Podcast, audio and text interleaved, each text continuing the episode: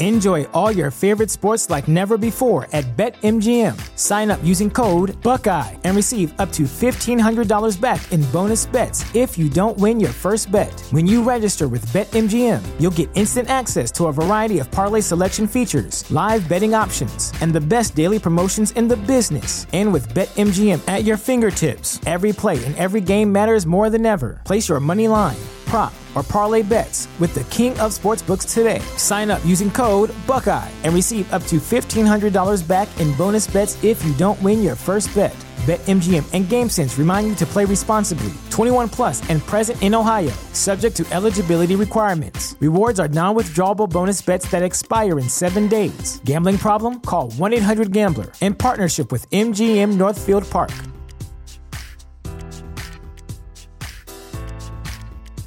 Support for this podcast and the following message come from Corient. Corient provides wealth management services centered around you. They focus on exceeding your expectations and simplifying your life. Corient has been helping high achievers just like you enjoy their lives more fully, preserve their wealth, and provide for the people, causes, and communities they care about. As one of the largest integrated fee only registered investment advisors in the U.S., Corient has deeply experienced teams in 23 strategic locations. Corient has extensive knowledge spanning the full spectrum of planning, investing, lending, and money management disciplines. Leverage Corient's exclusive network of experts to craft custom solutions designed to help you reach your financial goals, no matter how complex they may be. Real wealth requires real solutions. For more information, connect with a wealth advisor today at corient.com. That's C O R I E N T.com. Corient.com. So I, I think behind that offensive line, there's not really any weakness there. I mean, you every starting position there you feel confident and comfortable with. So that, that's a running back's wet dream. So I think it's going to be Tiyon Evans. That's an interesting. That's a very interesting way of putting that. Um, okay, podcast episode. No more talking about what Louisville football could be. it's going to be uh, in in nine weeks, ten weeks. No, we got football on Saturday. Saturday. In just a couple of days, Louisville football is going to kick off the season. And if this was an ABC sitcom, this would be the season premiere of From the Pink Seats podcast. I'm the host, Jacob Lane, joined as always by my good friends Matthew McGavick, Vincent Lococo. Eh, guys, there's so much to talk about. We're going to have a, a, great time tonight because for the first time in um, several hundred days, there is a game just a, few days away, which means that uh, we've got a lot to talk about. Matt, Vince, how are you guys? It's good to see you. I'm doing great. I, in fact, I'm doing wonderful. You know why? Because I finally have a new laptop. I'm sorry I couldn't make the last episode, but that should no longer be an issue. I've got new fancy laptop now, and I, I love it. So much faster than my old laptop. Vince, we're outside again, man. It's a good night. This this is now an outdoors podcast. Uh, fishing, hunting, and wildlife. We do that as well. Uh, I'm doing great. Woke up on Monday walked outside with my coffee. I could just smell it in the air, and it smelled like game week. Uh, and Saturday just it can't get here fast enough. It can't, uh, but there is a lot between now and then, including what we're going to get into tonight. We've got uh, the last part of our preview. It's funny, I said there's no more predictions. We're literally going to give you predictions tonight uh, as we wrap up that part of the off-season content and give you our predictions on record. Notice that nobody besides me has given a win total this year. Okay. I've said it like six times already, but nobody else has given a win total. So we're going to get into predictions. We're going to give out some, some preseason awards, do all of that fun stuff. And then we're going to really dive into this game against Syracuse.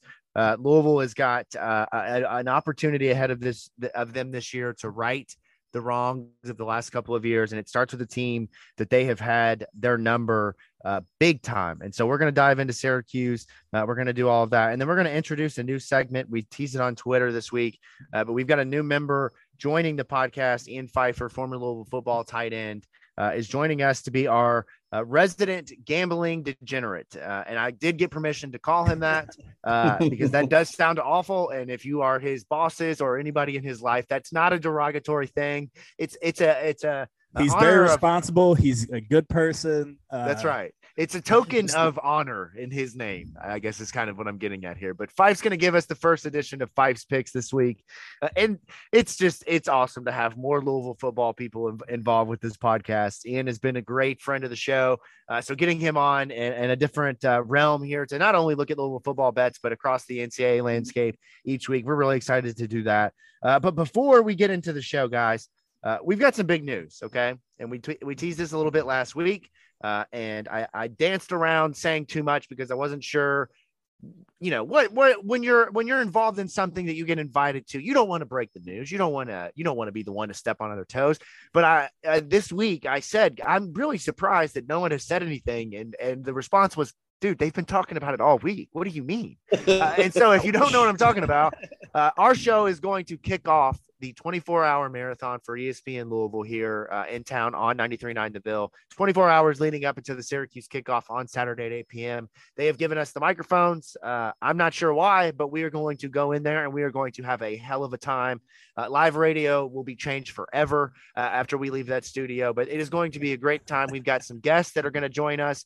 Uh, Spencer Brown, our good friend from the state of Louisville, uh, is going to join us. He is uh, join us. He is the producer of the show. Uh, so he is going to be directing us on what to do. But we are going to have two hours of live radio to talk about Syracuse, talk about the offseason, talk about the season, uh, and just dive into the general shenanigans that you can find each week here on From the Pink Seats.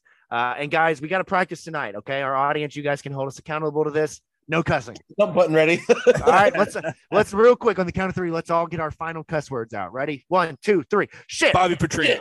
Yeah, the FCC is going to come through and, and immediately shut our our show down at the mention of his name. But no, be sure to tune in Friday night this week, 8 to 10 p.m. You can download the uh, ESPN Louisville 93.9, the, the Ville app there on any of the app stores, uh, and be sure to tune into that. I'm really excited to, to get that opportunity. We uh, we give a big thank you to our, our friends over there, Andy Sweeney, for helping us put that together. But uh, going to be a great show Friday night. Let's dive right into it. Okay, guys, predictions. Okay, this is always fun. Last year, I don't remember what we did, uh, but what I do know is that it was the one year anniversary exactly today of this recording that we did the Ole Miss preview last year, which, oh, that, that was I was so confident going into that one too. I'm Yes, like, you were. "Man, I'm gonna bring You some were. great notes. These guys are gonna love it. It's gonna be awesome. Yeah, Matt and I almost kicked you off after your, your prediction, but uh, we let Yeah, you, thought back, we- and you here thought we they were are. gonna Ole Miss, and look what happened. Yeah, here we are a year later. Yeah, you're still yeah, here. Uh, we're very grateful that you're you've stuck around and endured our horrible non-football playing takes uh, because it's like we're like Charles Barkley, right? You know how every episode of Inside the T of TNT they clown him. You never won a championship. Anytime we have a take, Vince is like, "Nope, you didn't play football. You didn't play football. you That didn't is play not football." true. No, it's That is not, not true. Matt, No, Matt I will know, back me I up know. on this. Whenever, whenever Jacob just brings out slants on every single play, that's that's idiotic. You don't have to play football to know that. I'm taking yeah, I'm that's- taking up for you on this one, Vince. That's Thank fair. you. That's fair. But no, we're very excited to celebrate one year of Vince being on the show. But for tonight, we're going to dive into predictions and we're going to track this. At the end of the year, we're going to go back. Uh, we're going to listen to this and we're going to see how we did. So let's just dive into this. And I want to I want to do this quickly. I don't want to spend a bunch of time because we're going to talk. We've talked a, a bunch about each of the players we're going to mention tonight. We've talked a bunch about their roles, the the storylines, all of it. We I mean, we literally couldn't spew any more offseason jargon than what we done with what we've done already. So let's just dive in. Let's start team MVP at the end of the year, knowing what you know about what you're going to predict for their record when we get to the end of this. Who is the team MVP? I think we all will probably agree on the answer, but Matt, I will let you go first. Rapid fire. Who you got? I'm gonna go Luke Kandra. No, just kidding. I think it. all- I hope Luke comes in one game this year. It just fucking. Uh, is oh no! I cussed. I cussed. for a block to win the game. And I'm gonna text Matt and say, "Did you see that? Yeah, That was Luke Kandra that did that right there. That- I cussed. All right, I'm docked one. Put five point bucks in the here. cuss in the cuss jar. Yeah, it's, that is- that is a fine for me. Five dollars towards the general beer fund But- that we'll enjoy. But the end of the anyways, all things seriously, I mean, it's going to barring some sort of shift in the offense or an injury, it's going to be Malik Cunningham. I mean, he was a passing touchdown away from putting up a 2020 season. He was, I think, 14th in all of FBS and total yards per game. And by all accounts, he's gotten better as a pocket passer. He still has his ability with his legs, and we've heard plenty of the coaches, you know, praise his his uh, increase in leadership, maturity, I mean, if it's if the MVP isn't Malik Cunningham, something either went horribly wrong with him or someone else on the team had a bonkers year. Yeah, I think the only other guy. Uh, before I say that, Matt. Uh, I mean, I'm sorry, Vince. I sorry. Yeah, I was. Vince. I was Yeah, I'll agree with the my- only my bad, thing Vince. that you could uh, group together would be your offensive line, and if your offensive line's your MVP, generally you're going to have a good year because you're getting good pass protection and good run game. You're getting a good push. That'd be the only thing you can make an argument outside of Malik Cunningham. Yes. Yeah. Uh, the other thing that you could say is that in 2019, the team MVP was definitely Javian Hawkins, right? I think we could all agree with that. Vince, you actually might have a different take on that. I don't know. Uh, we Uh, don't need to dive into that now. Okay, that that's fair, very fair. Uh, I think the only other scenario this year is that uh, it is. Um, God, I just lost my train of thought. It is Tiyon Evans. That's the only other person I think that at the end of the year, realistically, we could look back and say MVP. I'm in agreement. It's Malik Cunningham for all the reasons you've listed. Offensive MVP. Let's try to go non Malik Cunningham here. Okay. I know that that's uh, technically at the end of the year, we could say it was Malik, it was Malik, whatever. But let's try to not go Malik here. I will go first. I am going to go.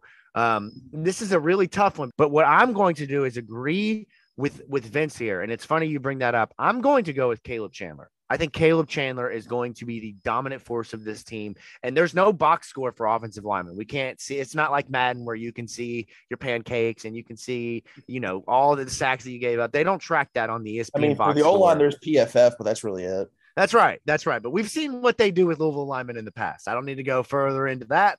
You guys Yep. probably, eh, eh, you know, if you know, you know. Um, but I think Caleb Chandler is going to be at the end of the year. We talk about this team, and you're like, man, look, what, whatever Tiyon Evans did, whatever Malik Cunningham did, it was because they had that wall of protection on the left side of the offense uh, behind Caleb Chandler. Matt, what do you think? I I think it's Tiyon Evans. I kind of went back and forth on this because there's there's a lot of guys who can make it you can make a case for, but at least heading into a season when I know basing a lot of my uh pick on the on the depth chart is probably flawed, but if you look at wide receiver, there's a lot of ors. If you look at the backups at running back, there's ors aplenty.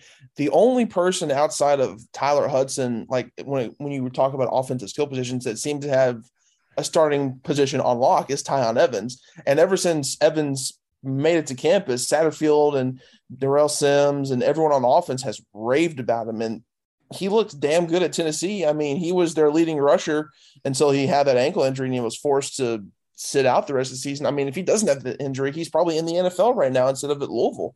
So I, I think behind that offensive line, there's not really any weakness there. I mean, you every starting position there you feel confident and comfortable with. So that, that's a running back's wet dream. So I think it's going to be Tiyon Evans.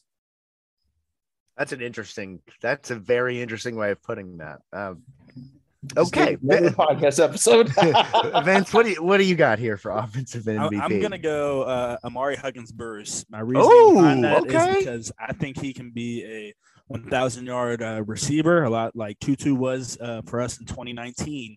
Uh, Amari's a receiver that can take the top off of the defense, and I think he's gonna slide into that big shot, big play role for us uh, very nicely this year. If not him, then Braden Smith will slide into that role very well. So I- I'm gonna go with Amari. All right, I like that. Defensive MVP. We'll we'll uh, switch sides of the ball here. I'll go first. Uh, you guys know the answer to this. I think it's very consistent. Uh, Yasir Abdullah for me. I think he's going to lead the team in sacks. I think he's going to uh, kind of put himself into that upper echelon of pass rushers that Louisville's had over the last decade and a half. I mean, there's been a ton of guys: Lorenzo Mauldin, Marcus Smith, um, you know, Deiontrez Mount. You could go on and on of guys. James Hearns, Deontay Fields, guys who have been able to genuinely get after the pass. Trevon Young. I could I could do this for two hours. Just keep naming pass rushers. Uh, I think that Yasir Abdullah is better than every single one of them. Okay, I'm going to be straight up with you. I think he's the best pass rusher we have seen. Since Aaron Dumervil? Dumervil. I don't know I that it don't might be so. it might it might be, but I'd have to go back and look at the some of the names that have been drafted in the early 2000s uh, to kind of make sure that that take is uh, holds up. But you see here last year, just listening to other defensive linemen describe his get off and things like that. Um, there's no stopping that. He's and I have pro- improved in a lot of other areas of his game where he's going to have to show the NFL that he can do it. I'm going to take him to have a big year. I think he's going to have a couple of interceptions. He's going to lead the team in sacks. Going to have a ton of tackles for loss. That's going to be mm-hmm. his big improvement of the year. Maybe a forced fumble, fumble recovery, things like that. I'm going to go Yasir Abdullah. Matt, what do you got? I mean, yeah, it's Yasir Abdullah. I mean, there's a couple guys who could contend for you 17 and a half TFLs, 10 sacks, and he, by all accounts, from what we've heard over the offseason, he's only just gotten better and he's bulked up. I think he's around 240 or 242 the last time I looked at the depth chart. So he's he's a monster. He if he doesn't break double digit sacks and TFLs, he's probably hurt. Clean us up Yep, here. What great job, fellas. Yep. I- Great, great, great, All right, great let's move on. Offensive best newcomer can be a transfer or a freshman. Tyler Hudson. I think that's the obvious answer here for for the offense. Tyler Hudson. What do you got, Matt? I'm go- I'm I'm going. Vince, oh, go Matt, ahead. go ahead.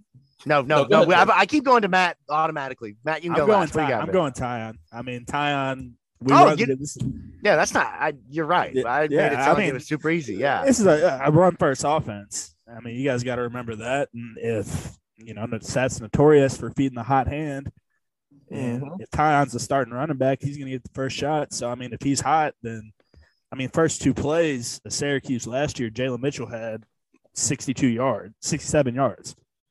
So I mean, that sounds like a pretty hot hand to me. So I feel I feel good with that. What do you got, Matt? Yeah, no, it's Evans. I mean, like Vince was saying, I mean, it could be it could be Hudson. I mean, we've heard that nothing but great things, but I think just like I said earlier, running behind that line, given the amount of talent he has, the speed, the power, the athleticism, it's Evans. Yeah, they they need Hudson more than they need Evans, though, in my opinion, in terms of uh, production and workload. So, uh, on the other side of the ball, defensive best newcomer. It, this is a toss up. You could really go a number of different ways here. You could go MJ Griffin, you could go Quincy Riley, Jarvis Brownlee, you could go Jermayne Lole. I'm going to go with Jermayne Lole. I know he's been injured. I know that it's been a year and a half since he's played impactful football. Um, uh, the the the news that he's kind of second string to does tell it is a little bit shocking, and it does feel a little bit like Jacques Turner last year. Uh, Jacques Turner, Jaquez Turner. I'm not sure we remember how to pronounce his name the right way. It, it does though. It does feel a little bit like it because we thought He's he'd way be one in the better. depth chart. I know, He's I know, but it's. I remember the comparison I gave you. all. He hasn't played football in almost two years. I It's know, the but exact Zach same clarified thing. that had an injury to start fall camp, so that's why. That's And fair. And that's from- fair. And it was But- separate from the one that made him sit out the entire season last year. Uh, I'm going to go with him. I think that when you talk about what Louisville needs most, it's somebody who can push an offensive line, get penetration, stop the run first and foremost, but also be able on third down to generate pass rush when they do rush just three guys or four guys. Um, you need somebody who can be a one-on-one pass rush winner uh, in the middle of the field. We've talked about Monty being able to to get behind Jermayne Lole and find these holes that have not been there in the past. You talk about the other guys on the defense, Momo, that can do that as well. Jermayne Lole gives them the best nose tackle that Scott Satterfield has ever coached in his career. I know Mike Stout was a, a, a fringe NFL player, but I think he's the best no, nose tackle, defensive tackle he's had. And because of that, I think the defense is going to be significantly better. What do you got? I I want to say Lole, but I'm going to throw a little bit of a curveball. I'm going to go with Momo Sanogo because Interesting. when you think of the middle linebacker position, that's pretty much the quarterback of the defense. We've heard that cliche on and on. One of the first things people say when you ask them, like, what's the first thing that comes to mind when you mention Momo Sanogo? It's not his play. I mean, that's partially because he was injured the last couple of years, but it's his leadership. It's his, it's how much of a vocal leader he is. I mean, this dude was voted a captain and he's a transfer from Ole Miss. Like this is his first, this is going to be his first game playing for Louisville when they play Syracuse this weekend. And he was voted a captain. And plus, given his background, he's he's got talent and ability. I mean, Monty Montgomery said himself earlier in fall camp that Momo's more physical than he is. And Monty's going to be the one that's going to be picking up run support more often. So I think combined with the experience that he has playing in the SEC, combined with his leadership and kind of be able to help be that bridge from Brian Brown and Wes McGriff on the sideline to help get people kind of organized. I think he's going to be a little bit of a catalyst to help things get going defensively. Ooh, if we could get a oh Matt, that just sounded beautiful. Just like a co- almost like a, having a third coach out there. I mean, CJ was great with that. CJ CJ was great with that, but he just could never like vocalize it very well. You guys, you, you guys could probably see that with him throughout the game. I mean, I thought Momo was going to go out there and be very vocal. But what what's the Florida State kid's name? Jarvis Uh, Brownlee. Jarvis Brownlee. Okay, so I like that kid a lot. And I think he can be a lockdown corner. That's who I'm going to go for the defensive breakout player. Uh, mainly because we've seen Chandler in the past. I, I want him to do well. I want him to do extremely well, but judging off past film, you know, we might run into that scenario where somebody is taking his spot. And I think he has the full capability to do that. And it would be awesome to feel very comfortable going man, uh, you know, going man coverage on that outside, you know, with Trey Clark already over there. So I think we could just get another lockdown corner. That would be awesome. So well, nobody's throwing for three, four hundred yards on us. If that's the case, and we'll move on quickly here. Uh, Scott Satterfield in his press conference this week at the media said that Quincy Riley has had some of the best ball skills in camp that he's seen. So that you're talking about three guys who yeah. are potentially lockdown corners, and that is not the, the case that Louisville's had. I think the one thing with Brownlee though is that he is extremely aggressive, which you want, but he is like just watching some of his film from FSU last year. He's very boomer bust. Yeah, I mean, he he's either going to get you that he's a lot like Diggs or that interception that you that you he's need. He's a lot like Diggs. Yeah, that's fair. Yeah, yeah. Where he's, I mean, he's going for. I mean, and personally, I it's going to bite you in the ass eventually. But I like a guy like that, somebody that's going to go after the. You need to take risks at some point. That that's true, but you know, it's just learning that happy medium in between all that. Yeah. Hopefully, you know, I, I think Brian Brown can coach that into him. We'll see. Who knows? Could be wrong. I was wrong on a lot of my uh, predictions for Louisville last season. So, all right, quickly, we're going to jump down here. I'm going to skip a couple of these. Let's jump into our one bold prediction. Again, I'm going to go first here. Uh, and this is this is a take, okay? This is bold predictions for a reason. I don't know if this is going to impact any winning of any kind, but I have a prediction that during the season, throughout the 13 games that Louisville is going to play this year, Jawhar Jordan is going to rush for a touchdown. He is going to catch a touchdown. He is going to run for a punt return, a kick return, and the curveball is that he is going to throw a touchdown. Okay? Does he have quarterback experience? I don't know. I don't know, but it's bold predictions for a reason. Okay. You know, when I mean, you get guys going like that, I can see just, easily. You just never know. Right. The other one feels easy. That's not bold, Matt. Remember, you taught us. You are our our yeah, mentor here. If anyone let me go next before our, our resident bold predictor steps in. there you go. I didn't think I'd cause such a kerfuffle when I put that piece out. I, I'm going Malik Cunningham, Heisman Trophy winner. Not just going, not just going. Malik Cunningham going and winning, becoming Louisville's second Heisman Trophy winner. Number three going up in the Raptors eventually. That's I cannot wait to hear your prediction for the record if that's the case. That's going to be fun here in a few seconds. Right. All right, Matt. Resident bold predictor. What do you got? Nothing I might, as well, just, I might as well just rehash those three bold predictions. These are my three. Okay, number one, kind of what Vince said. I say he'd be a Heisman finalist, which I mean, you could see. Yep. number two is the one that really got people going. That uh, Yasir would set Louisville's single season sack record, which is twenty. and then my third was Louisville would win two out of their last three games. and that's a good one. That's at one. Clemson versus NC State at home and at Kentucky. That's a good one. That's a good one. All right. What do you got, Vince? What's the record for the year? I'm going to start with you, Matt. What do you have? I'm I'm going eight and four. I think they win the games they should. They might fall for a trap game, but I think this is finally the year where Satterfield and Louisville beats one, maybe two teams that they maybe shouldn't win against, like a Wake Forest. I don't know about a Pitt maybe NC State. I think when I wrote my official prediction that they would lose to Pitt, Clemson, Kentucky, and I can't remember who the fourth one was, but I'm I had them beating Wake Forest, and this was before Sam Hartman was going to be out. So I just only am more confident about that, even though we don't have really have a timetable on that. And I uh, also had them beating NC State at home because they had them on the ropes heading into the fourth quarter. And if they improve in their ability to not piss down their leg in second halves. I mean, they win that game, and that yeah. was on the road in Raleigh, and they're coming to Louisville this time. So I I have faith in them.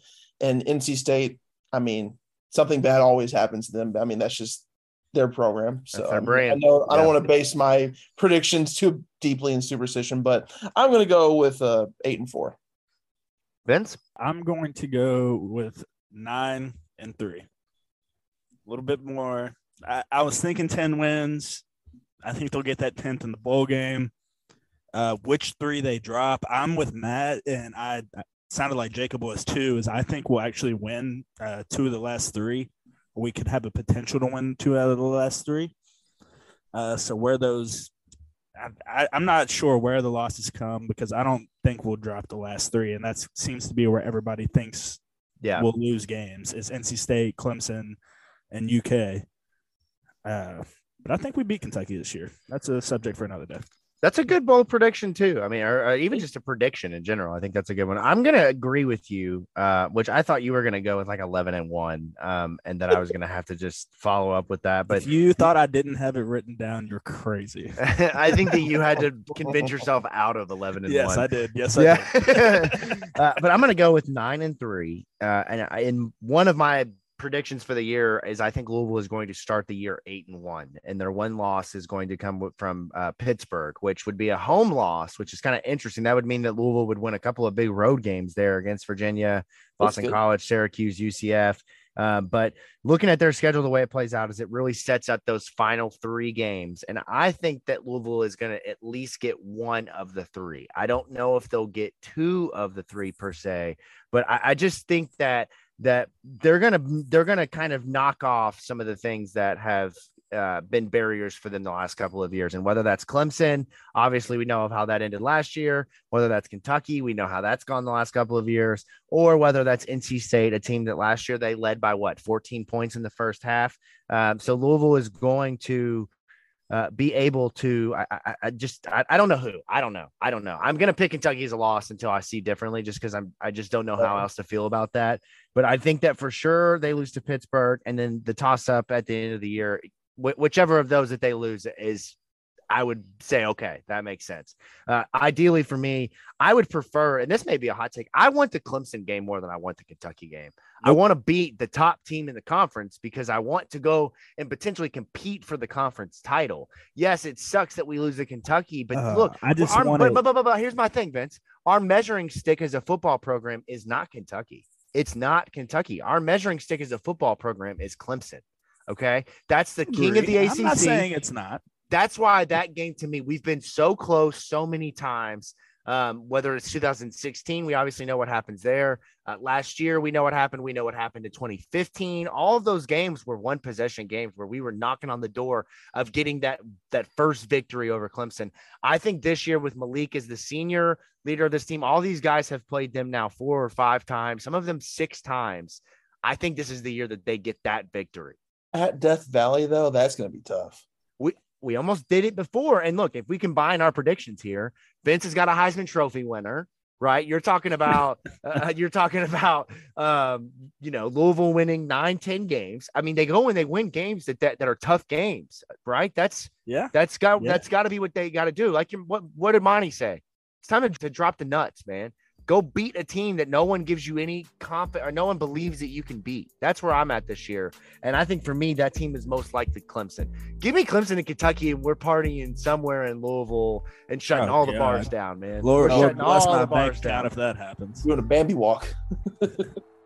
All right, what we're going to do here is transition into our first edition of Pfeif's Picks. We're going to bring in Ean Pfeifer, former Louisville football tight end, to give us his picks uh, uh, across the college football landscape, and then we will dive into the Syracuse football game. We will be right back.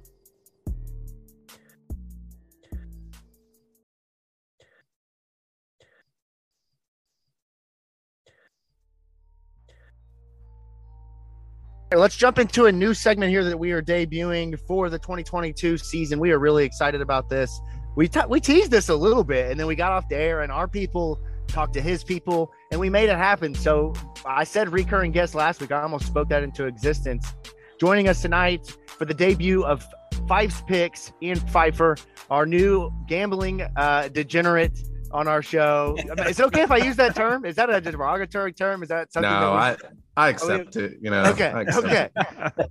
this season, Ean is going to serve as our football betting aficionado. Each week, we're going to go to Ean for the the picks that you should make, the picks that you shouldn't make. I'm really excited about this because, to be quite honest with you, I don't know where you guys are in terms of sports gambling.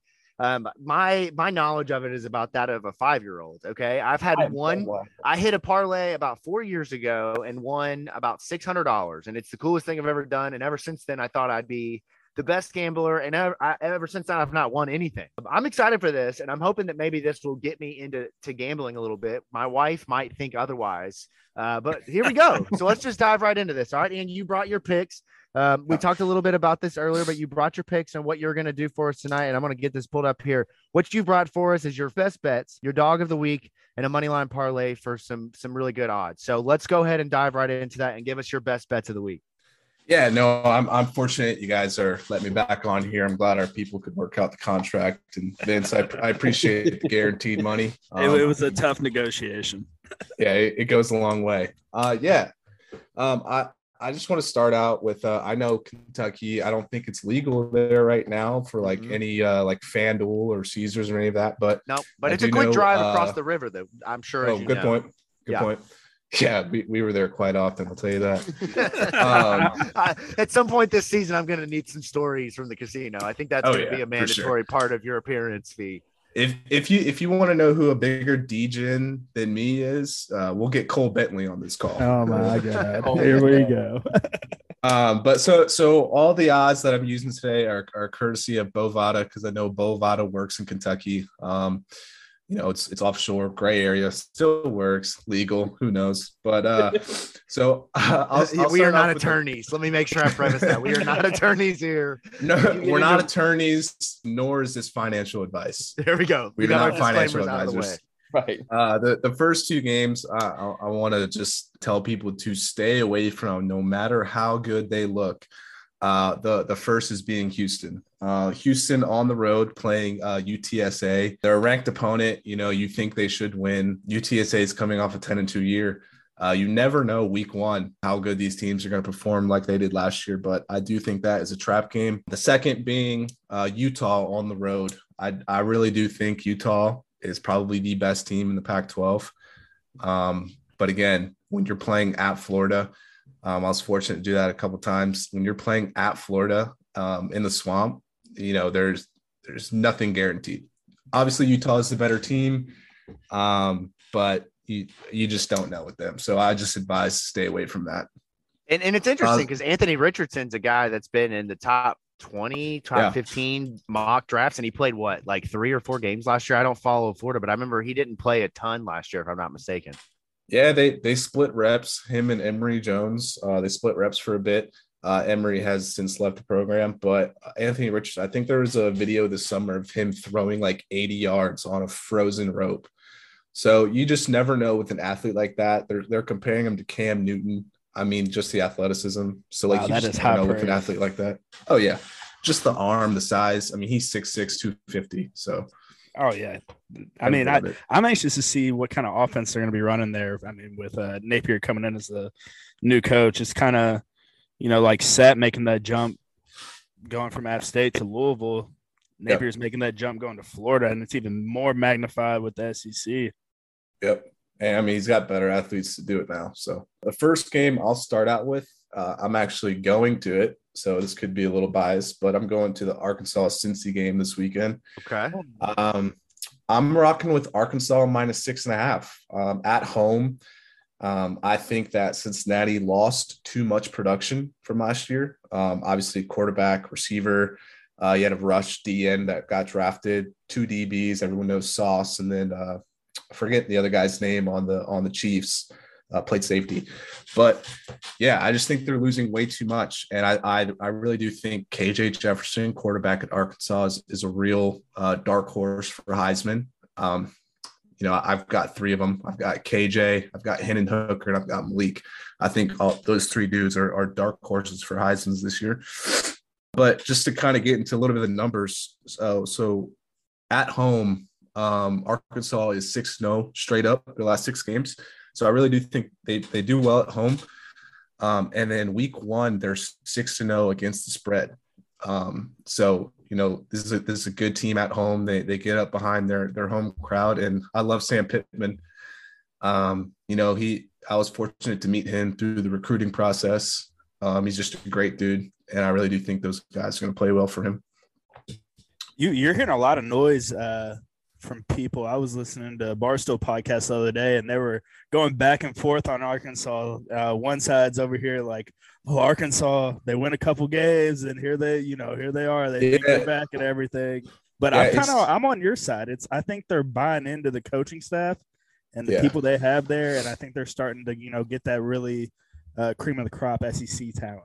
Yeah, and I, this is like the third year in a row that they have like the number one strength of schedule in the country. Like they just play ridiculous out of conference games um, ever since Chad Morris left. He was probably the worst hired in history. You guys know that.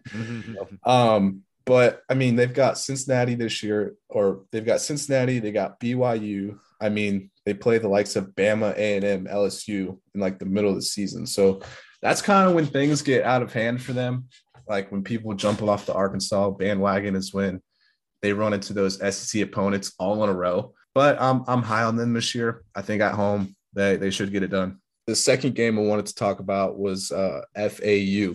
So we we got to watch them last week. Um, I'm I'm really high on this guy just because uh, he he was uh, close close to us in our conference, uh, but N'Kosi Perry um, at quarterback, I, I think he's he's good. That's like a perfect fit for him. He his career didn't work out too well at Miami, but FAU uh, against y'all, it, he looked he looked all right against you all. If I'm not, well, I don't know.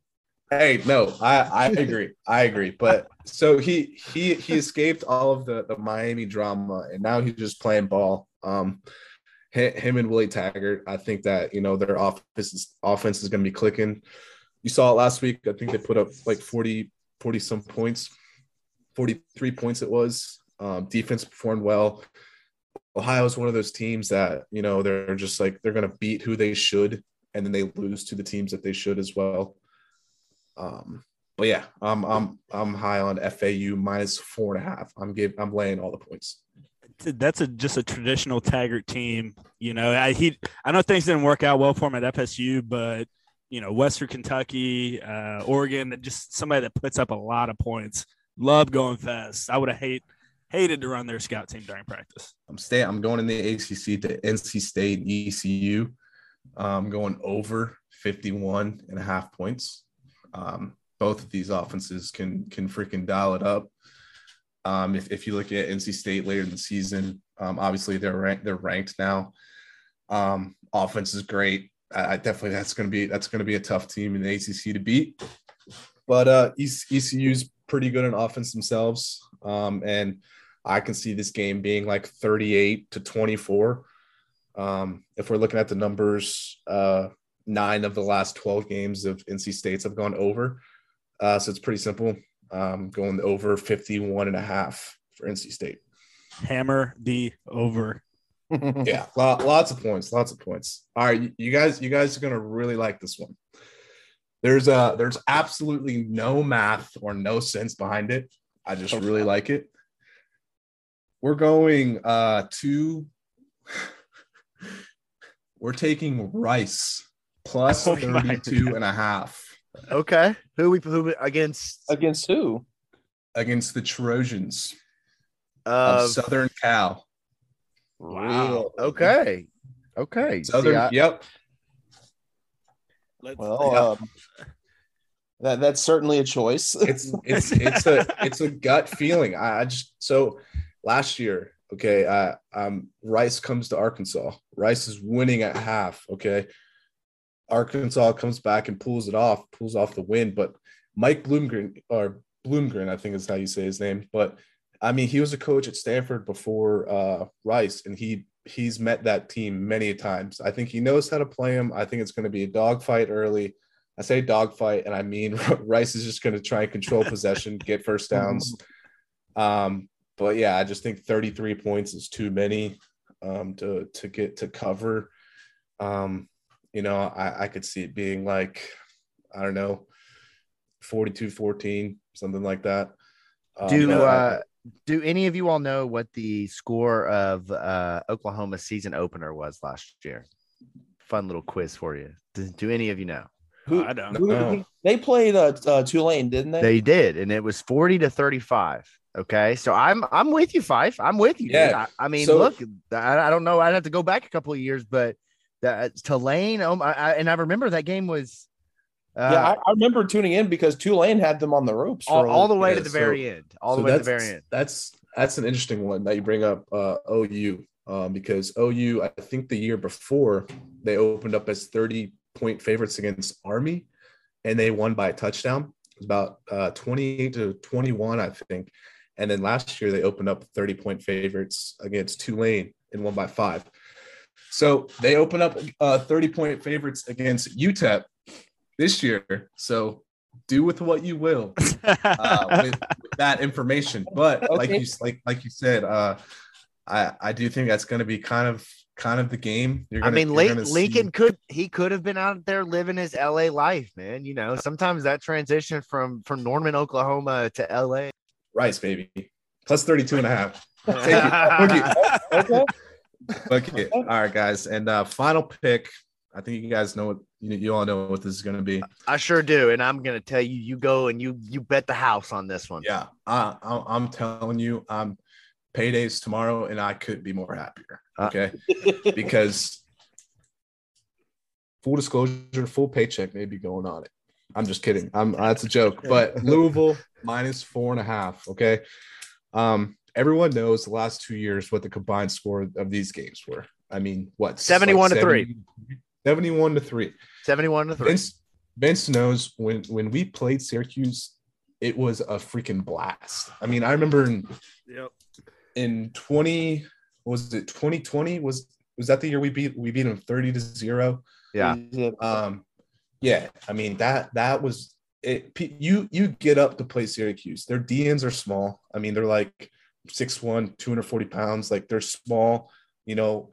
Like like we were talking last week about the the the tall sweep or the stretch. That was always fun. I could always outrun their dns and reach safeties. I mean playing syracuse is fun um just talking to the guys uh you know, I I just think they're going to be too much in the run game. I think Louisville's just going to run so much on them. so much, dude, so much. Yes, I'm right And there with and you. Their defensive line is small this year too. I was looking at their depth chart and I'm thinking, there's no way a Power It's- Five school with a D line this small. I it, it blows my mind how they don't recruit size on the D line. Like like both like both years. I mean, they've just been tiny. And I love our love our O line, the experience of our O line, the size. Like I just think they're going to demolish them. Um, I mean, Louisville is eight and two against the spread um, against Syracuse. The last 10, 10 games they've played, eight and two straight up, eight and two against the spread. Um, you know, I, I I saw earlier Stanford Steve picked uh, Louisville like that was his wagon of the week was was Louisville on the road. Um, and I'm I mean, of course, we're all going to agree. You know, Yeah. Um, So, so it's not financial advice, but uh, what I'm hearing Pfeif say here is bet your paycheck and you're good to go. Bet your paycheck Yeah. on, on the line and you're good to go. If But to but not financial advice. yep, you you heard it. You heard it there. That's right. All right, keep Um, what we got next. We all right. Dog, dog of the week. Um, I'm gonna go Illinois on the road money line. They're at a plus 110 right now. Uh, you could take the points at two plus two, but that's no fun. Just take the plus money. Um, this one hits close to home. Um, their offense coordinator was actually my offense coordinator in high school, uh, Barry Lunney Jr. Um, he went to Arkansas. Well, he was the tight ends coach for a bit, and then he went to UTSA last year when they went 10 and 2. Uh, so he was he was calling those plays. Uh, last week, uh, I I think they looked really well against. You could say it was like a, you know, a depleted Wyoming team, but um, to be honest, I, I like Tommy DeVito. I like Tommy DeVito playing quarterback for, for them. Um, he was really good my first year at uh, at Louisville. Um, but obviously, I'm laughing about Tommy DeVito because I remember a quote he had after that uh, Wyoming game about how he was like, "This is the first time in a while that I've actually not taking a hit in a game." Yeah. Yeah, no. I mean, he he would get smacked around at Syracuse for sure. Um, but yeah, I- it's it's pretty simple like that. I think um, Indiana Tom Allen, he's been a coach for like six years, and they've had two winning two winning seasons. They've lost every single bowl game they've played in. I think it's been uh, three bowl games. Um, I just and their their quarterback transferred. Penix, he transferred to Washington. Um, not good. Crappy quarterback now. I think Illinois gets it down the road. So that brings me to my money line parlay. Um, I'm taking taking the cards money line. Uh, it's at minus 185. If you just want them to take them to win, and Illinois plus 110. If you uh, parlay them together, it's plus 220. Um, so 100 dollars wins you 220. So you're getting back 320, and that, I think that's the biggest value of the week. There you go. That sounds pretty good right there, honey.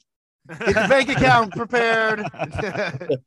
no, but that that's great. I, I really do think the Louisville thing. I just I've talked about this with a number of different people, even people who I would presume is are not betters. They they say, why is the line what it is? Why why, yeah. why did it open at two and a half?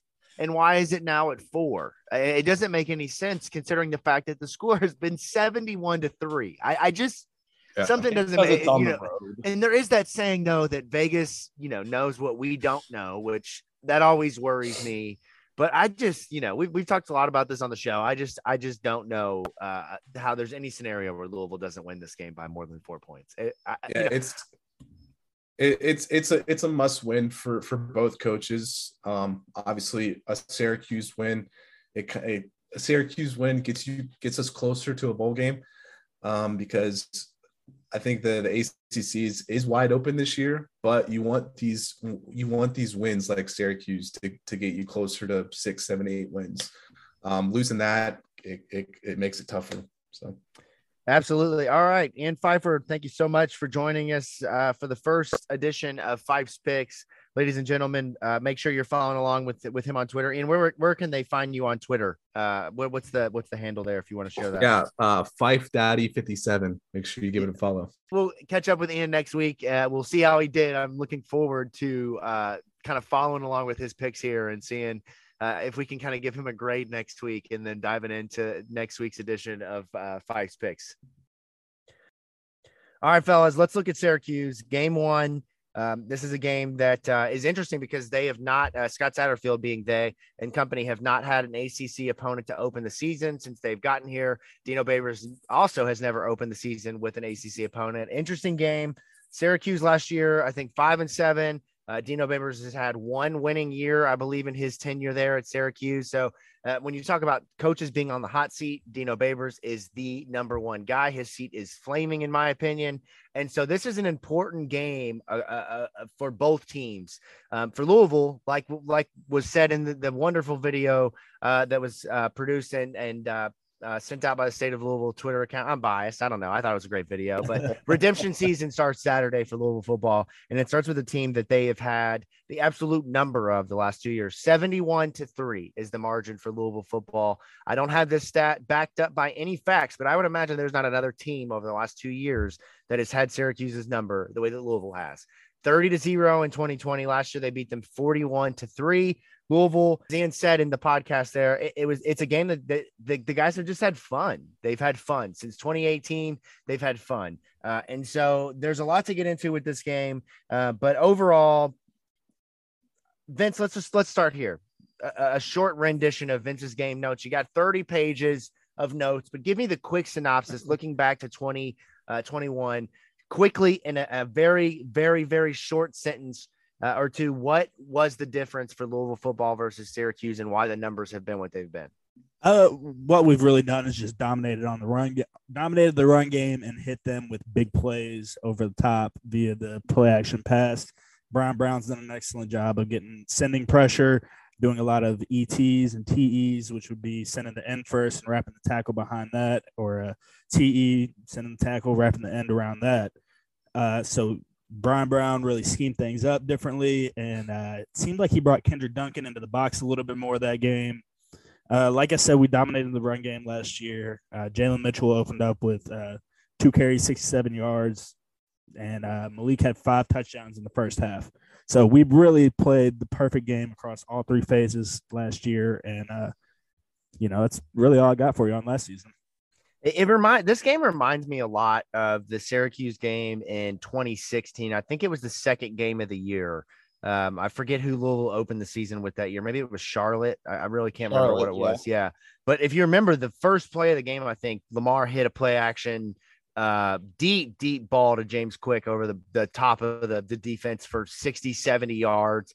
Lamar, yep. Lamar obviously had the the leap. I think the possession after that, They scored, I think, on a Brandon Radcliff touchdown after that. I think they got up to 21 to three, or, or I don't remember what the exact number was, but they really just quickly were connecting and firing. For me, this this game, uh, what I'm most interested in is how quickly Louisville starts because last year uh, against Ole Miss, if you want to talk about how they started, they started like poo poo, like caca. They started horribly. Okay. They were just as worse as you could imagine. That's what they were against Ole Miss. I think it was 24, 27 to three or to seven or something like that. I forget what the exact score was, but Louisville was physically outmatched yes. in that Ole Miss game. It's like, just it's a game where Louisville's just got to come out and, and be firing on all cylinders. And so I just uh, that's what I'm really watching to start. And that's what they've done in years past. They did it last year. You talked about the, the touchdown number from Malik. They did it the year prior. Uh, they did it even in 2019. Uh, I don't remember what the score of that game was. It was a little bit closer, but still, Louisville has kind of just dominated Syracuse um, since that that dreaded 2018 year. Um, and so it's going to be interesting to see. But I want to start with uh, previewing Syracuse. What is, fellas? Here's a quiz for you. But what's the name of Syracuse's football stadium? Do we know what it is? Matt, you know, I call it the Carrier Dome. It's funny because I've called it in my radio interview with Syracuse the other day. I called it the not Carrier Dome because I mean I know what it's called. It's called the JMA Wireless Dome. Like it's not like I'd struggle to forget it. I know it's called the JMA Wireless Dome, but like I'm gonna call it the Carrier Dome. I'm sorry. What, what did they what did they call it? Because the guys I was on with the other day, they just called it the Dome the dome. They'll either the call it the dome or they'll slip up and call it the Carrier Dome because they called it that for what 30, 40 years. yeah, it's, it's like, like, the state. It's yeah, yeah, Staples Center. What do you? It's it's, it's, the Staples Crypt, Center.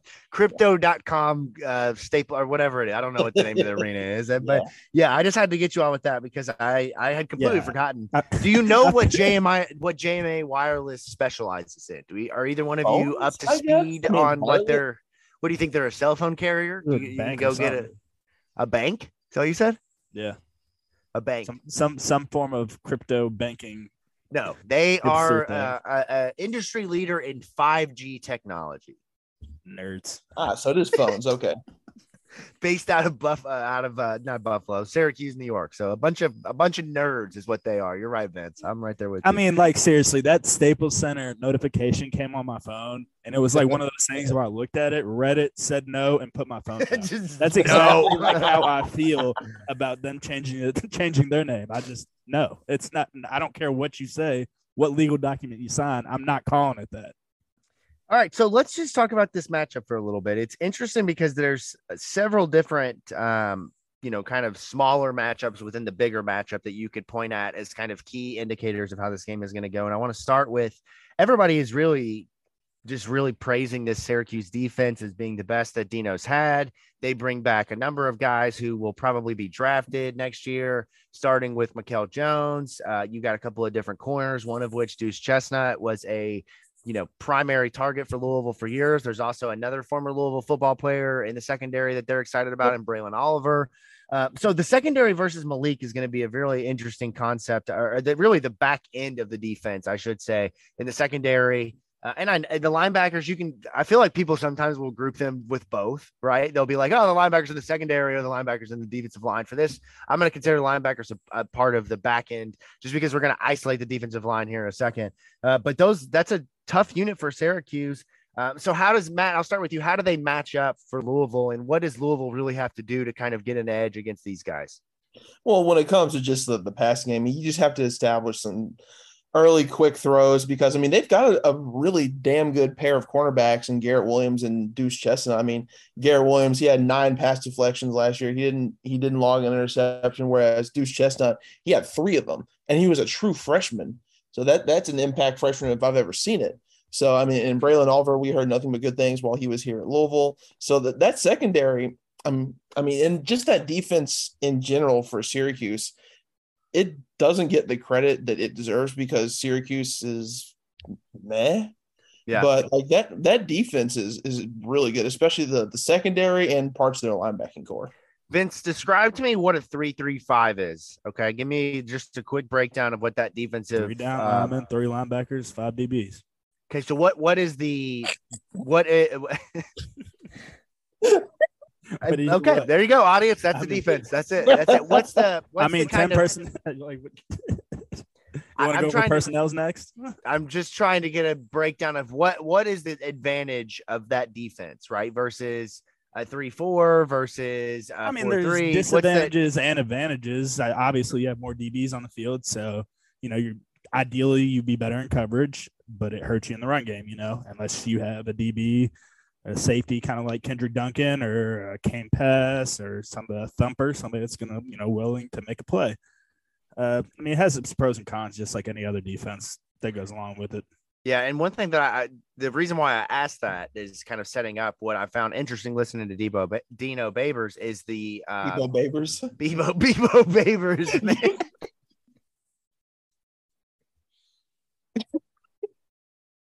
Oh man, But Sorry, listen- I had to point it out. listen listening to him talk about in his opinion um, the important thing from a defensive standpoint is can you tackle? If you're the first guy with your hat on the ball can you tackle? Can you bring them down? Um, and for syracuse the reason why i ask you that vince is because of the fact that you have more defensive backs who tend to be smaller.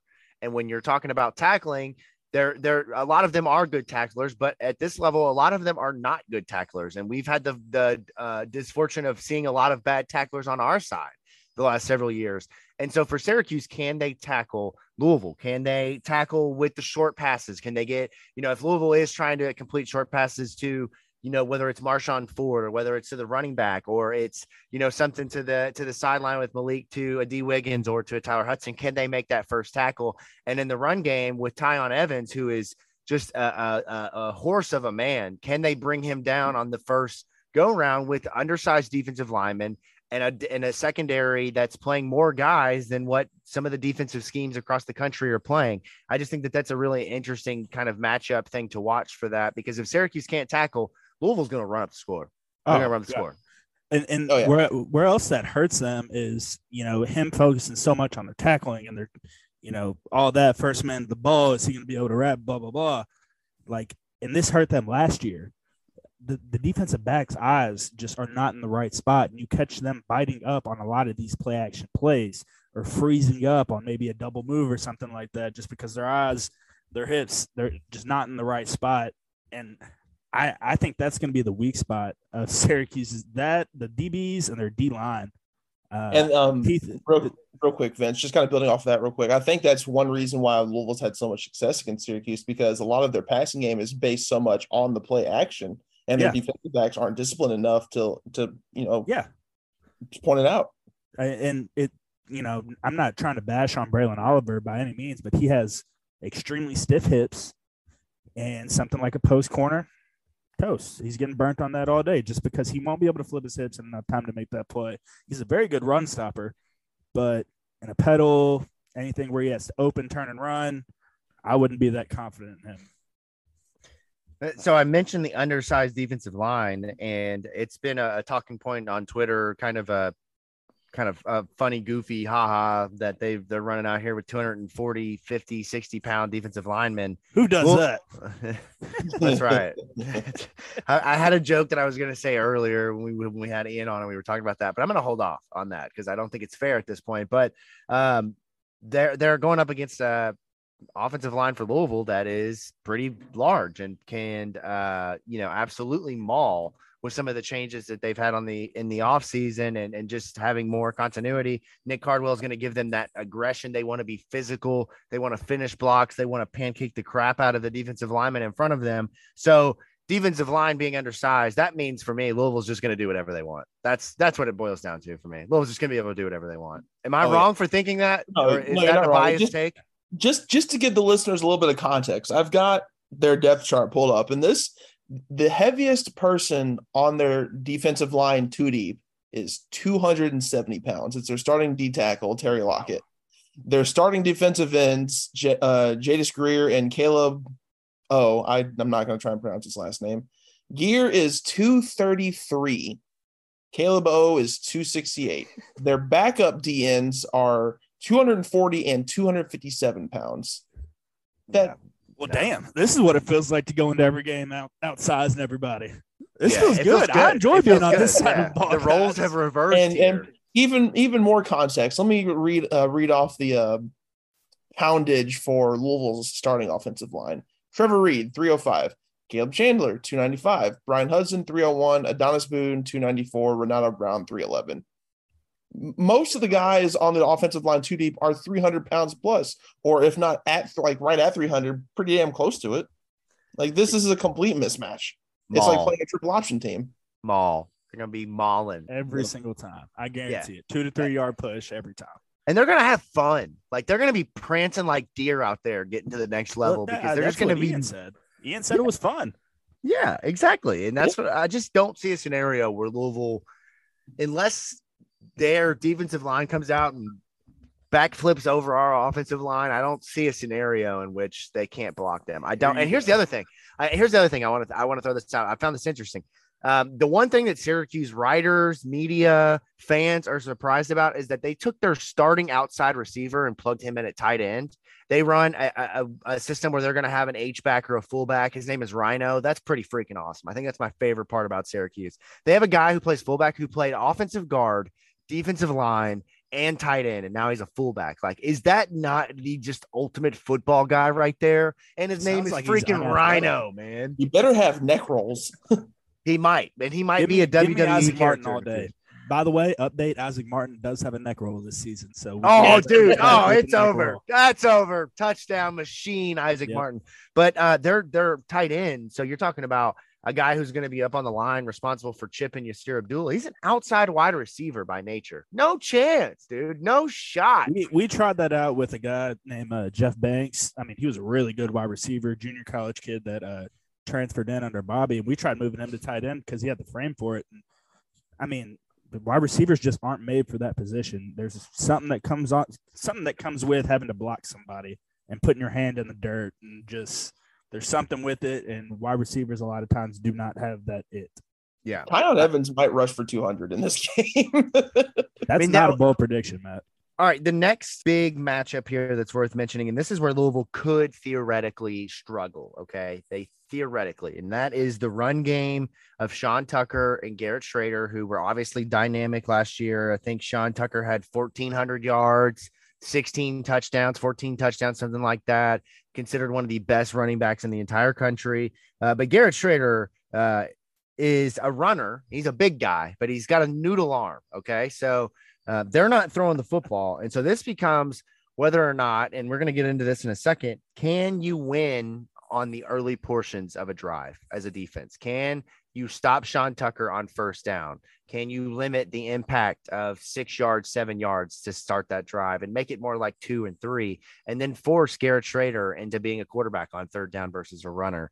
Uh, I just feel like Louisville's defensive line, and then when you throw in Yasir Abdullah, I think that they're just going to be too much for Syracuse. They've rotated their guys. They were rotating guys up until this week, which that's not the worst thing in the world. But if you're waiting until the week of to kind of set not just two guys, three guys, they're set five guys this week, five guys that have played all five positions. Um, I just feel like Louisville is just going to be too locked and loaded from a defensive line standpoint here. I, I mean,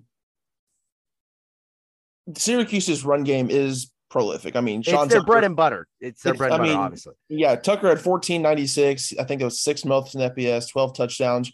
I mean, Shrader, his 14 touchdowns was second in the ACC to Cunningham, and he he nearly had 800 yards. They both are really good runners. So I, with the game open up the season being uh, at home for Hughes, I think they are going to get some a little bit in the running game. But if you can make Syracuse one dimensional, which Louisville has the last couple years, and like just take away their ability to throw downfield passes, I don't think it matters all that much if you let them have like an, a moderate game in the run because like we I mean I'm trying to put it as, as modestly as I can. What I saw out of Garrett Shrader as a passer was bad. Yeah. That might have been the worst like quarterback in terms of ability to throw it as I've seen as I saw all year, maybe in the last like few years. And I get that Syracuse has a new offensive coordinator to kind of give a jolt to that passing game. But I mean, there's a big difference between Garrett Shrader and Brennan Armstrong. If you don't have the arm, you don't have the arm. If Peyton Manning can, Peyton Manning and I can go out there and run the same offense right now, and he's going to throw a much better ball than I'll be throwing at the end of the day. Yeah, Same and, and to be and and to be fair, this Syracuse passing game might be decent because we saw a lot in the UVA uh, Louisville game last year that a lot of what Virginia was getting through the air was on these little quick 10, 15 yard throws, especially Jacob's favorite route, the slant. Like they they were really good about scheming up that short those short yardage passes, which they might be able to do for Syracuse because I mean Garrett Shrader can't throw the ball downfield to save his life. But I mean, if they can make him comfortable with some of these short and intermediate throws, maybe they can get something in the passing game. But if you can take that away, I don't think it really matters that much if you let Sean Tucker and Garrett Shrader like be moderately decent in the run game. Yeah, that you gotta just really get them to play that second and 12, you know, third and third and 14, 15.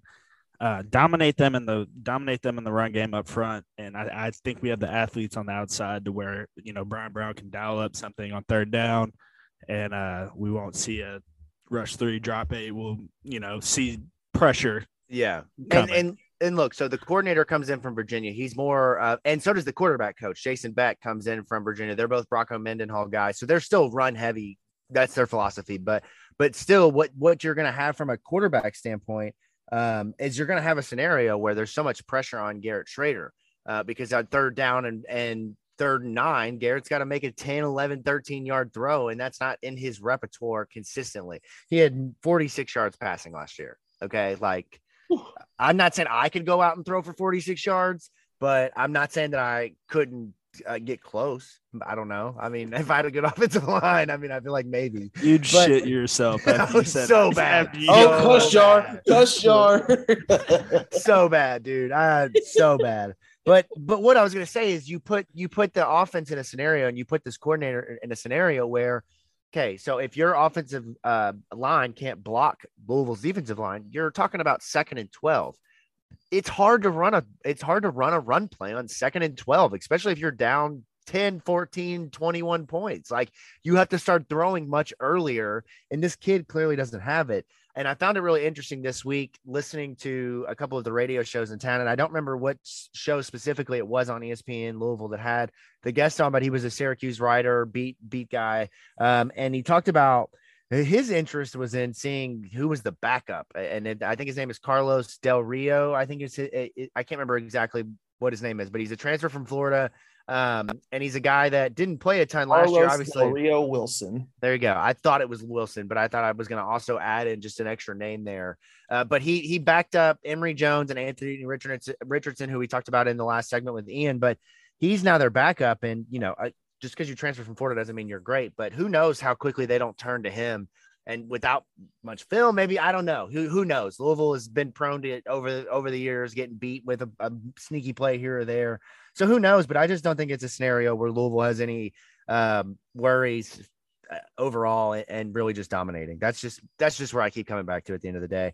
Um, and so big factors to win the game for Louisville. Louisville wins this game if they do a couple of things. It starts with protecting Malik. If they give Malik the time to throw, Malik is one of the best pocket passers in the country. He's been improving all offseason. I think Malik can just absolutely dice them up. I'm talking about maybe a five touchdown, you know, total game for him where he throws three runs for two type of deal. Or um, I think first half last year. That's right. That's right. And and Sure. and uh, I just think that he's going to dominate. Secondly, I said this a little bit ago. You win first and second down uh, on both sides of the ball. On offense, you get ahead of the sticks. On defense, you put the offense on the wrong side of the sticks. If you can win, if you can get them into second and 12, second and 13, or even second and nine, and then force them into a third and seven, third and whatever beyond that, I think that Louisville's going to have a, a shot to, to win the game big. Uh, and then finally, this is the big one, guys. This is, and, and I, I say this seriously no special teams mishaps. No, uh, who was the punter? Uh, and and uh, Logan. Um, oh Logan God, what was, yeah, Logan no Logan Lupos here. We cannot we cannot do that where we're dropping punts and doing basic things uh, because that'll get you beat in a game like this. So that's my big thing. Are there any things that I missed in terms of how Louisville wins this game? Is that is that pretty much kind Nail of tackle head. It? That's right. Finish. Louisville, Louisville loses this game, in my opinion, if they can't tackle. I, I just when you have a, a uh, an ability to run the football, and then over the years, what we've seen is Louisville has struggled with uh, tackling is they are susceptible then to screen passes and to short dump down plays. If you can't tackle, I think that this game is far more competitive than it is, and, and that's a situation where maybe Syracuse does get close to that four points. Uh, what do you guys think? Is there anything that Louisville is there anything that Syracuse can expose in Louisville to to have you at least just maybe 0.1 percent kind of worried?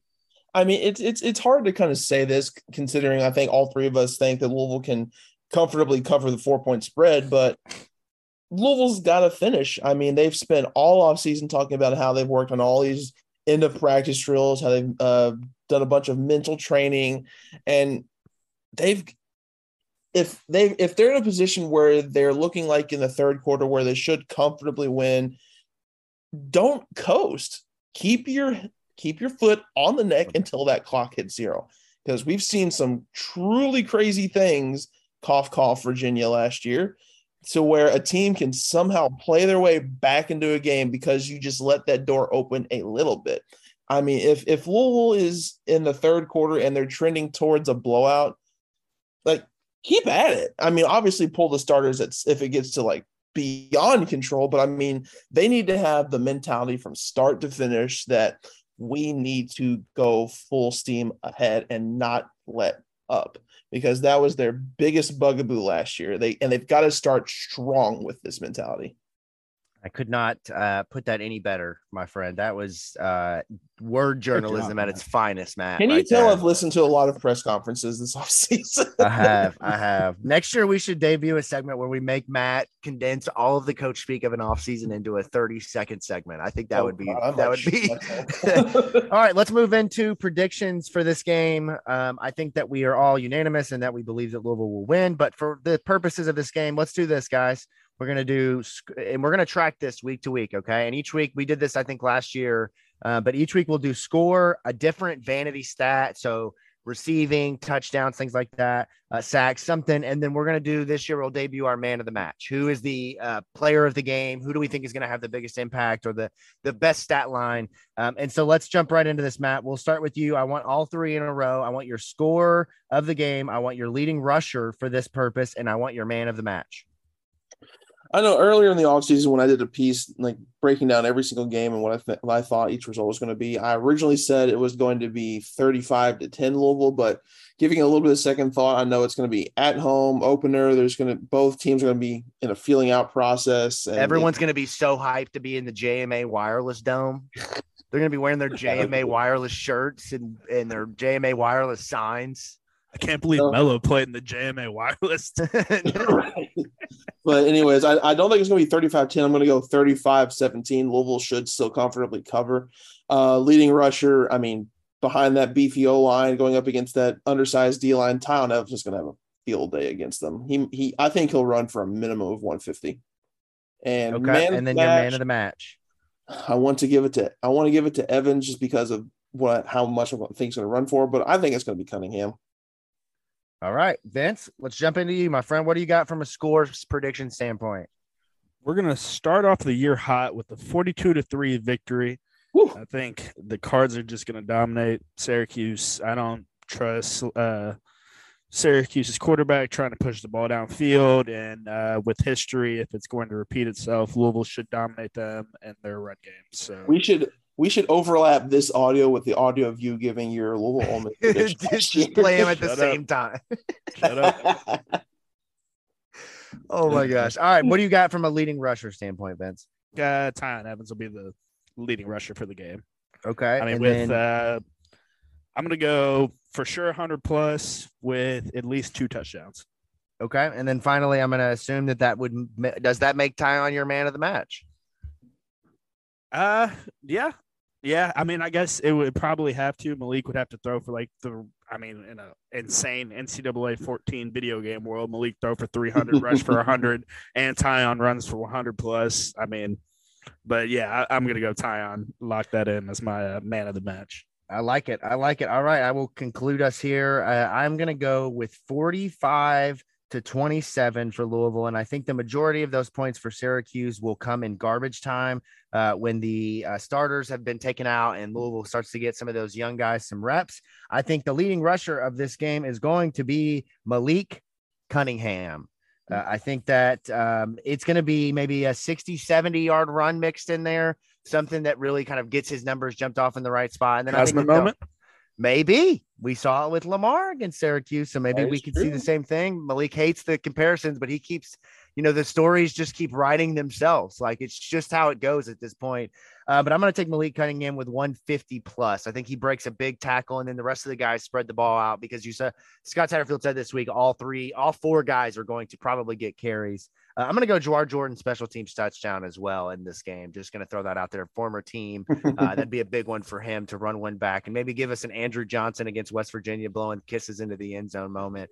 Uh, and then finally, my man of the match, I'm going to just go ahead and give it to Malik Cunningham. Uh, I think, Vince, you, you nailed it, man. I think we're going to see some Heisman moment type moments here. And whether or not they um, lead to any type of Heisman momentum, I don't know. But I just think that this game uh, for Malik, we're going to get into this on Friday night. I don't want to spoil it, but you, if you've listened to the show, you heard the clip. We're going to play the clip on the on air on Friday night. But Malik, it's a little bit personal for him because this dude from Syracuse just went out of his way to poke the bear, uh, and so I think Louisville's going to run the That score move. up.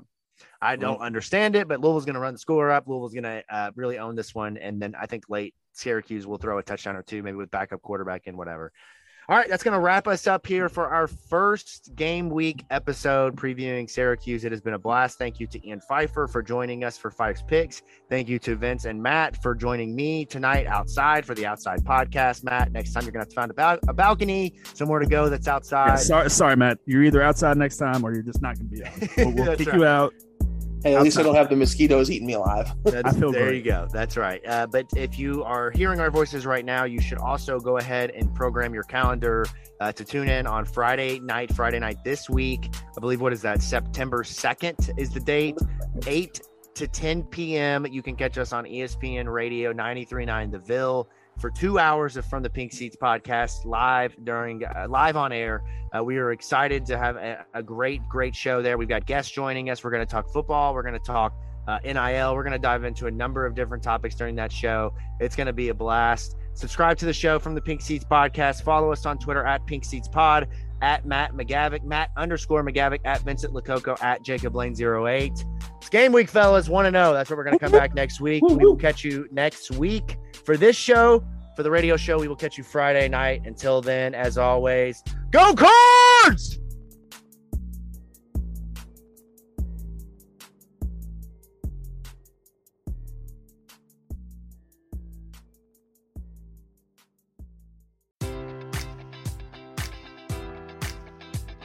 Enjoy all your favorite sports like never before at BetMGM. Sign up using code Buckeye and receive up to $1,500 back in bonus bets if you don't win your first bet. When you register with BetMGM, you'll get instant access to a variety of parlay selection features, live betting options, and the best daily promotions in the business. And with BetMGM at your fingertips, every play and every game matters more than ever. Place your money line prop, or parlay bets with the king of sportsbooks today. Sign up using code Buckeye and receive up to $1,500 back in bonus bets if you don't win your first bet.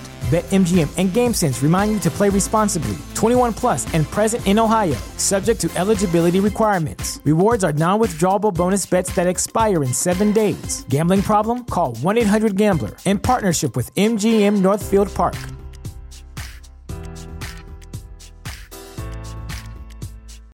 You know how to book flights and hotels. All you're missing is a tool to plan the travel experiences you'll have once you arrive. That's why you need Viator. Book guided tours, activities, excursions, and more in one place to make your trip truly unforgettable. Viator has over 300,000 travel experiences to choose from. Everything from simple tours to extreme adventures and all the niche, interesting stuff in between. So you can plan something that everyone you're traveling with will enjoy. Real traveler reviews give the inside scoop from people who've already been on the experiences you're considering. So you can plan with confidence. Free cancellation helps you plan for the unexpected, and 24 7 customer support means you can travel worry free. Download the Viator app now and use code Viator10 for 10% off your first booking in the app. Find travel experiences for you. Do more with Viator.